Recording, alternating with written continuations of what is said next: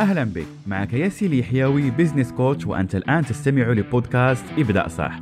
البودكاست الأول عربيا لرواد الأعمال بحيث أشارك معك أسبوعيا حلقات متنوعة عن عقلية ال business وكيف تأخذ خطوة بخطوة لتعيش حياة أكثر ثراء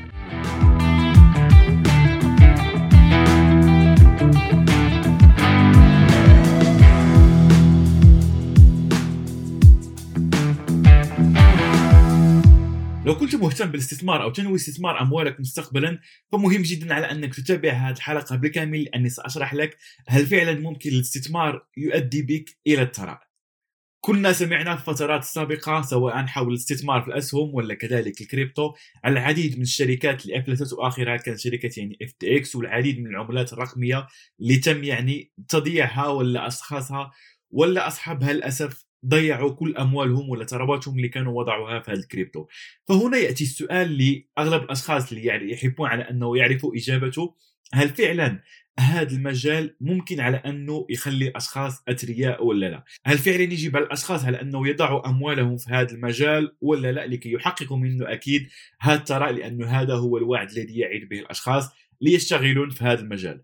فخلينا نعطيك الإجابة. من الأول قبل أن نستمر في تفاصيل هذه الحلقة؟ الإجابة بكل بساطة هي لا. ولكن لا يجب عليك أن تتوقف عند ويل للمصلين. أكمل معي الحلقة لكي أشرح لك كيف لا وأشرح لك ما هي الحالات اللي فعلا ممكن على أنك تحقق بها. ثراء من هذا المجال وكيف ممكن أن تقوم بهذا.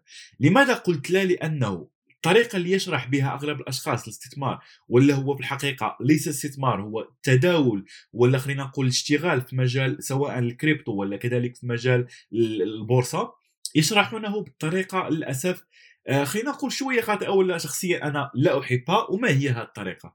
هي على أنك تكون متواجد أمام الحاسوب تقريبا 24 ساعة ولا يعني متابع للسوق بشكل يومي ولا بشكل يعني حتى في اليوم أكثر من مرة. وهذا شخصيا لا يناسبني وكذلك متأكد على أنه لا يناسب أغلب الأشخاص ولا يناسب بالخصوص الأشخاص الموظفين. فإن كنت في وظيفة يعني كنت تبحث على أنك تحقق هذا الثراء ولا تكون حر ماليا وتطمع على أنك آه، تدخل يعني من عالم البورصة ولا كذلك من عالم الكريبتو فاسأل نفسك هل أنت مستعد على أنك تأخذ هذا الوقت وهذا الجهد وهذه الطاقة منك يوميا اللي ممكن تخصصها في هذا المجال؟ ثاني نقطة اللي مهمة هي ال risk. هذا المجال فيه خطر كبير. لو كنت تقوم به كتداول أنا لا أتكلم الآن عن استثمار أتكلم فيه عن تداول يعني كمضاربة ولا يعني تريدين سواء في الكريبتو ولا في الأسهم. فلو كنت داخل هذا المجال لأنه أغلب الأشخاص اللي يقول لك على أنه حقق منه مبالغ كبيرة في وقت قليل أكيد يكون بهذه العقلية. يكون أنه يستحيل على أنك تحققه عن طريقة الاستثمار ليس أتكلم عنه في الآخر. لكن في التداول نعم ممكن ولكن فيه مخاطر جد جد كبيرة. من بين هذه المخاطر على أنك ممكن تضيع كل أموالك وهو الشيء اللي واقع الآن لأنه الآن يعني مع التضخم مع كل المشاكل المالية وكل يعني الحروب وكل الأشياء المتواجدة في العالم حاليا أغلب الأشخاص عندهم يعني انخفاض كبير سواء في الأسهم ولا في ال cryptos كذلك. فبالتالي لو كنت أنت غير قادر على التعامل مع هذا ال risk ولا غير قادر سواء نفسيا ولا يعني حتى ما عندك استراتيجية ولا ما عندكش خبرة عن هذا المجال فبليز انسى عليك فكرة على أنك تحقق الثراء من هذا المجال. وكما يعني في فيلم آه، غبي منه فيه الكاردا مش كارك فمهم جدا على أنك تكون عندك هذه الفكرة. هل أنت فعلا مستعد لهذا الأمر؟ وتكون متقبل هذه المخاطر. فلهذا السبب؟ أنا شخصيا لا أشجع على التداول ولهذا قلت لك لا في الأول. لأني شخصيا أحب مجال الاستثمار سواء في الأسهم يعني بشكل كبير ولا في الكريبتو كذلك ولكن حتى يعني لما قمت بدوره والحمد لله يعني إحنا من بين الأشخاص اللي نحقق نسب جد جد كبيره يعني في هذا المجال تقريبا 30 40% سنويا وحتى يعني مؤخرا أحد الأشخاص اللي اشترك معنا تقريبا في شهرين حقق نسبة 35% أو ولو استمر يعني فقط في هذه الشهرين لو استمر يعني فيها لمدة سنة فممكن يحقق إلى غاية 50% كنسب سنويا مع العلم على أنه المعدل تحقيق الأرباح حتى يعني في الأشخاص يعني اللي ممكن بروز واللي يعتبروا أنهم محترفين في هذا المجال تكون نسبة فقط 10 15% لكن شخصيا أشجع على الاستثمار على المدى البعيد لأنك في هذه الحالة ممكن أنك تحقق الثراء من هذا المجال لكن ستحتاج لوقت لأنه الاستثمار يعني على المدى البعيد. بمعنى آخر لما يكون هناك انخفاض شخصيا لا أتأثر لأنه أول شيء عندي استراتيجية على المدى البعيد ولا المدى المتوسط والبعيد. ثانيا لا أضع كل أموالي في الأسهم ولا في الكريبتو. أضع فقط نسب ممكن 10% 20% وهذا اللي أنصحك به على أنك تبدأ به. وبالمناسبة يعني أحد الاشخاص اللي مشتركين معنا في البرنامج وحقق نسب ما شاء الله يعني جد جد مهمة. تواصل معي يعني في الأيام السابقة على أنه يفكر على أنه يأخذ قرض. ممكن ب 20000 دولار 12000 دولار يعني للاستثمار لأنه شاف نتائج ربح قلت له لا لا تقوم بهذا. وهذا يعني كذلك أتوصل به من أشخاص موظفين على أني آه ياسين عندي مشاكل في الوظيفة وأبحث عن دخل ثاني فهل ممكن على أني أدخل في مجال الاسهم ولا في مجال الكريبتو لكي أخرج من هذه الوظيفة؟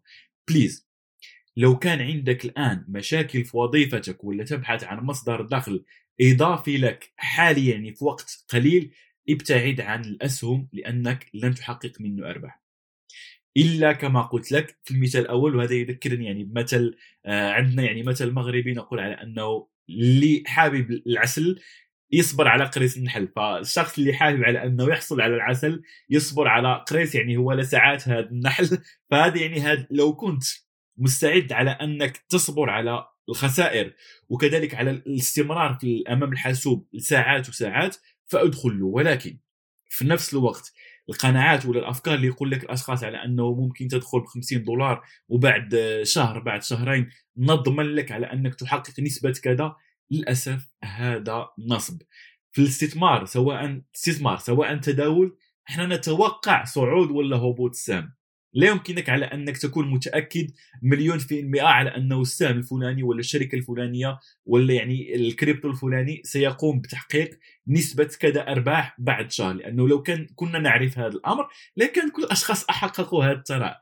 ف please لا تنخدع ولو كان عندك يعني مبالغ صغيرة فلا تتوقع على أنك تحقق هذه الملايين الدولارات بعد شهر بعد شهرين ولكن في هذه الحالة أنصحك بشكل شخصي على أنك انشئ لك مشروع انشئ لك مشاريع والأهم تعلم المهارات عالية الدخل واللي تكلمت عنها في حلقة كيف تبدأ من الصفر ممكن تجدها على قناتي.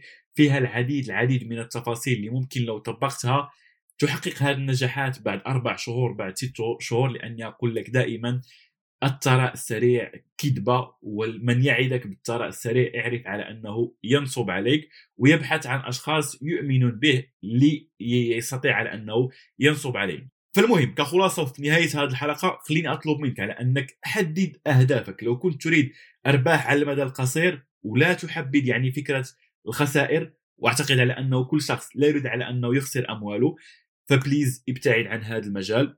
يجمع لك أموال مصادر يعني كما ذكرنا آه، مهارات عالية الدخل وبعدها خصص هذه النسب 5% 10% من هذا الدخل ضعه كاستثمار بعد ما تكون تعلمت عن هذا الاستثمار سواء معي مع أي شخص آخر. المهم هو على أنك تتعلم عن هذا الاستثمار وبعدها تضع هذه النسب لكي تحصل بها على الثراء ما نسميه يعني ال compounding effect ولا الثراء التراكمي اللي ممكن تحصل عليه واللي اللي يستحيل على أنك تحققه من مجالات أخرى إلا من مجالات الاستثمار.